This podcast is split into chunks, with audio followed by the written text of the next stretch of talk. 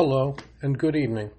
Welcome to another episode of Between the Presets, a podcast by me, Rudy Stetner, that comes out every Monday evening. Here is the place where anything that can be said in polite company is fair game for discussion, even if it occasionally offends. Let's roll. Please be advised that this episode of Between the Presets contains material that may be unsuitable for younger audiences. If that is an issue, please listen at another time or on headphones. Thank you. Hello, it is Monday evening, the 13th of Shvat, 5784, that being the 22nd of January, 2024. It is in the United States of America an election year. It was always fashionable in past years to say, ah, it's just a choice between Tweedledum and Tweedledummer, meaning that the Democrats and the Republicans were basically uh, offering uh, the same old leftovers with a different label slapped on them. Uh, that doesn't seem to be the case this year. Uh, if it's um, if it's a choice between uh, Donald Trump and whoever uh, the Democrats serve up as an opponent, I think the differences will be quite marked, both as to the internal vision for the United States of America and uh, the external vision as to uh, what sort of presence and authority the United States of America projects worldwide. And uh, of course, there is the matter of our southern border, which uh, now has been basically thrown wide open, has been since Biden took office. This was a problem that became apparent on that really spun out of control on January 20th, 2021, when Biden took office. And although there have been elections in which the differences between the two presidential, main presidential candidates was largely cosmetic, uh, this this seems to be an election in which uh, the future, uh, the visions of a future America are quite different from one side of the aisle to the other. I remember a lesson in social studies, some places they call it civics, where they talked about um, the matter of double jeopardy. This is a constitutional principle. One cannot be tried twice for the same crime. And um, this was meant to rein in the tyranny of government. Because I think most of us know that when one has to secure legal counsel, that it is a very expensive proposition. And if one can try someone over and over again for the same crime, uh, it's possible to bankrupt even a fairly wealthy person. Now, in the case of Donald Trump, there's kind of a uh, variation on a theme where um, local Democrats in New York they have some kind of civil trial. In Georgia, they have some trial related to election 2020. Um, there's a few, few, jurisdictions where they, they have filed charges against uh, Trump. And they seem to be uh, invoking not the American Constitution and American traditions in doing this. They seem to be taking a page out of the Stalinist playbook, where he is apocryphally quoted as saying, If you find me the man, I will find you the crime. There are even moves to um, take Donald Trump off of the ballot in a number of states for uh, alleged crimes of which he has not yet been convicted. Now, if you combine this uh, interstate campaign of judicial warfare against a former president and presidential aspirant with the uh, campaign of the media, the main, the mainstream legacy media, to present um, uh, Trump as some sort of threat to democracy. It's not hard to see this as being a stacked deck. I once heard a uh, story on the Barry Farber show. Brilliant man. He had a talk show that was um, sometimes late at night, sometimes during drive time. But the story he told was of a uh, cowboy who goes into one of these Wild West towns, swaggers into the local saloon, and he sees a card game going on at one of the tables. And sits down, puts his chips down, says, Deal me in. Plays a couple hands, loses a couple hands. Somebody taps him on the shoulder and says, uh, Hey, buddy, I hate to tell you, but this card game is rigged. Uh, you are not going to come out ahead in this game. So he says, I know that. And the guy says, So why do you want to play in the game if it's rigged? He says, Because it's the only game in town. I sometimes feel that this Wild West card game is kind of like American elections in that, um, yeah, it looks like there's a pot to be won, but things just never, uh, you know, it's the game is kind of stacked, but we got to try. The saying I go by is that in a struggle against overwhelming odds, struggle is itself a form of prayer. I remember when Iran had elections in 2009, there was a um, reformist candidate who was running either against Ahmadinejad or Ahmadinejad's successor. My memory's a bit fuzzy on that. And things were going, I think it was the television news coverage was showing like 65% to 35% in favor of the uh, reformists. Then all of a sudden, the news coverage went black for most of the night. The returns stopped coming in. And in the morning, surprise, surprise, surprise, it was 65% uh, pro government, pro theocracy, and 35% the reformists. And the country, the country went wild. The protests were put down very effectively, brutally, and decisively.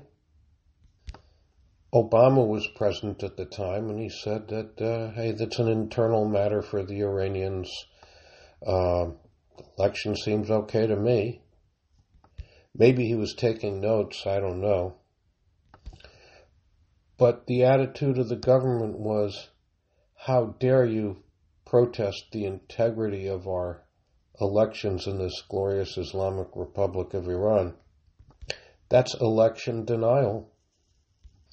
Then, if you cut over to uh, the Soviet Union under Stalin, Stalin is apocryphally quoted as saying, I don't need to get the votes, all I need to do is count them. Now, a couple of principles guide me in uh, discharging my civic duty of uh, voting and participating in the electoral process. One principle is that yes, in the land of the free and the home of the brave, We do have separation of church and state. However, a citizen has the right and indeed arguably the duty to draw upon the traditions of his or her faith to determine how to act as a citizen, for whom to vote, and what policies to support. And to me, it is critical to elect leaders who are um, respectful of citizens as they draw upon their religious faith, beliefs, and traditions in the exercise of their civic duties. A second principle that guides me is a complete repudiation of class warfare, uh, the political cultivation of envy and covetousness. I have had a few jobs over the years, and it's always been a pretty wealthy person who has uh, employed me and provided me with a paycheck. And in all cases, the only thing they asked of me was to act for the good of the company, to function in an orderly, orderly manner within the organization, and to um, achieve its objectives and to help them make money. Now, I've had jobs that uh, barely saw me through the pay period, be it a week, two weeks, whatever. But even a bad job, you know, was worth a whole lot more than um, money from the government. Free cheese, food stamps, what have you. And the advantage of a job over a handout is I don't have to vote anybody into office to uh, keep my benefits coming. And when I hear people complain about income inequality, uh, my attitude is my boss makes a lot more than I do. Um, quite happy for him. He's providing for me and a lot of other people, a lot of my coworkers. And uh, if there's in income inequality, God bless America. I'm in favor of it. Because at the end of the day, I go home, and with few ex- exceptions, I don't usually get a call at home about some problem that needs my input. Uh, my the owner of my business is on 24 hour call, and uh, I don't envy him. I respect him, and I respect his creativity in uh, attending to the minute details of a larger organization. Another civic principle that is important to me is a less ostentatious definition of patriotism. To me, patriotism means putting the interests of the country first, putting the interests of the community, the state first, you, that is the state you live in. It means looking at the big picture and realizing that my coming out ahead in the short run might be bad for me in the long run. I'll give you a perfect uh, example. Uh, I got a college degree pretty late in life. I took out loans um, to uh, pay my way and all that. And along came the question of student loan forgiveness. Now, um, I would have benefited from that. Um, you know, it would have wiped away my college debt but it's I voted against it. I voted for people who were opposed to it. It's plain unfair. That's that's the first thing. someone who um, got their uh, student loan, you know, payment website and made their payments uh, every month faithfully, no one's going to send them a check refunding their payments. Uh, they just kind of, if this thing would go through. And not only that, a lot of people, base, basically, there's no such thing as free. Uh, those student loans were going to be paid, but at the expense of other taxpayers. Taxpayers who are busy building their own lives, making their own choices, and more pointedly, paying for the choices they make in their life. So, yeah, I would have been a direct beneficiary of student loan forgiveness. I'm against it. I think it's a bad idea. And one thing I can tell you is that whenever you see the government passing out free food, you know the country's head, headed in the wrong direction. The country's going to hell. Another civic principle that guides me is whenever anybody says, shouldn't the rich people pay their fair share? I do simple arithmetic. I'm like, uh, I guess, middle class, maybe lower end of middle class um, taxpayer. Let's say there's 240, 250 tax returns filed every year.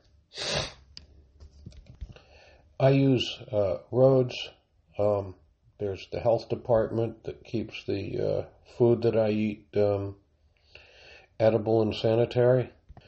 Long list of functions of government, police, fire, what have you. Uh, it's some very wealth, wealthy people that do pay huge tax bills, both on their businesses and their properties that they're residential properties where they live a lot better than me. So I'm grateful to them for paying at a higher rate and paying huge sums that uh, actually make it easier for me to get by on my more modest income. I make it through the day, day after day, year after year. Are they paying their fair share? Maybe not. Maybe they're maybe they're paying too much. I don't know. But I neither envy nor resent them. Um, I'm grateful to them. God bless rich people. Now, if that's some kind of thought crime, then so be it. Uh, another thing that puzzles me is um, uh, America's uh, somewhat indecisive foreign policy. I'm talking about not just America, but the European Union vis a vis Israel, a country which is, you know, constantly on my mind after uh, October 7th. Just flashing back to 1945 up through the 1960s. Uh, America and its allies, uh, after reducing Germany to rubble, built it up. During the war, they were not shipping in humanitarian aid. They killed a lot of civilians, but uh, the deal was unconditional surrender the country was divided into the French, British, American, and Soviet zones. The Soviet zone became Communist East Germany. And by the 1960s, Germany had what was known as the Wirtschaftswunder, the economic miracle, in which the country became uh, very prosperous. Uh, they built a durable democracy to the point that, that something similar happened in Japan, where the country, after being nuked for crying out loud, Hiroshima and Nagasaki, that country was built up. And I remember Americans saying, uh, you know, when I look at Germany and Japan, uh, I kind of wonder who lost World War II because they're doing better than we are. Now, uh, Israel suffered uh, horrific attacks on October 7th, and uh, the Hamas and the Palestinian Authority in Gaza and in Yehuda and Shomron, also known as the West Bank, um, proudly supported it. They gleefully uh, shared uh, live video footage of uh, of the horrible things that they did, and not only that, and they they said openly that they intended to do October seventh, two, three, many more times until from the river to the sea, Palestine will be free, which means free means Judenrein. It means purged of Jews. But uh, when it comes to all the rules of warfare that were never followed in World War One, World War Two, the world gets religion when it comes to uh, Israel defending its right to exist peacefully.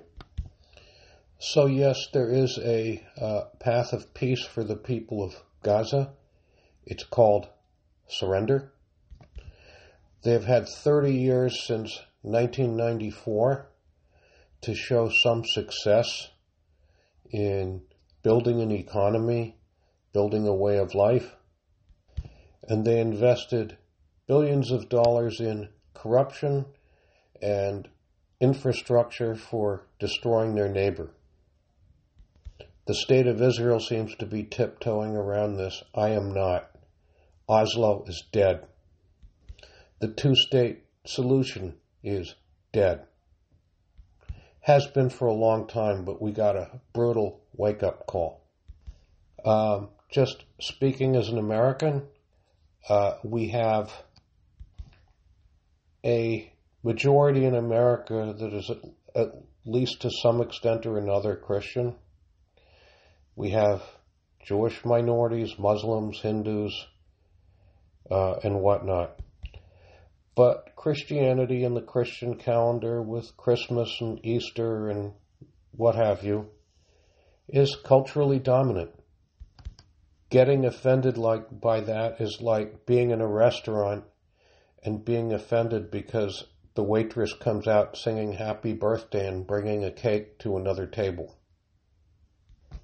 In some places, you're the minority and in your home or in your neighborhood, you get to, uh, you know, um, express your cultural religious identity, but in the country, nationally, a faith that might be foreign to you is culturally, demographically dominant. Get over it. Not every language or every faith community has its own country. So, um, I hope and pray that uh, in the United States of America we have a peaceful and uh, honest election, a civil discussion of um, um, the issues that confront us as a country.